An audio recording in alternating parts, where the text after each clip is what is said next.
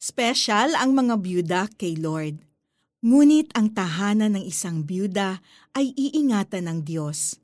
Kawikaan, chapter 15, verse 25. Three years ng byuda si Erna Lorente, pero fresh pa rin sa kanyang alaala nang biglang mawala ng buhay ang kanyang asawa due to hemorrhagic stroke.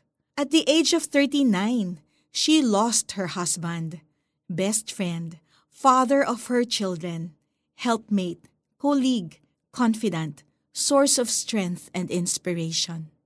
She wrote on her Facebook, I was there when it all happened. I remember the day when B drew heavy sighs to steady himself. I was there when time moved in slow motion, simultaneously flying by in a blur, like that of a light trail snapshot. I remember when his absence filled the waking hours, and everything was a reminder of the new reality. The mere thought of going into his office caused sorrow that outweighed all the good. I saw grief's morphing capabilities haunting, stifling, disruptive, and paralytic. Perhaps widows can identify with the deep sorrows that Erna felt. Widow or not, we realize that besides having to cope with loneliness, widows are anxious kung paano magpatuloy sa buhay at itaguyod mag-isa ang kanilang mga anak. It's comforting that we have a God who cares for widows. Isaiah 54 verses 4 to 5 records God's vow. Fear not, you will no longer remember the sorrows of widowhood, for your Creator will be your husband, your Redeemer, the God of all the earth.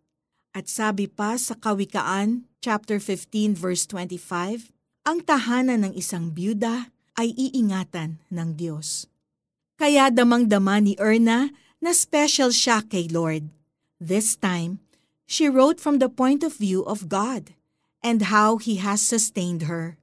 She said, I was there when it all happened.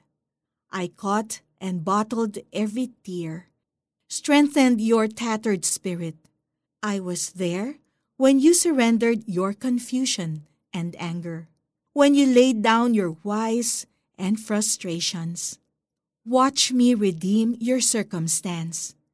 I will cause you to be fruitful in the same room that reminded you of death's desolation.